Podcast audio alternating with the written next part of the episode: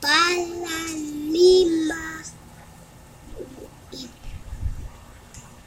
y pila. ¿Qué animales? Me he preguntado qué son los animales. Los animales y plantas son seres vivos que cumplen el llamado ciclo de la vida, porque nacen, crecen y se reproducen y mueren.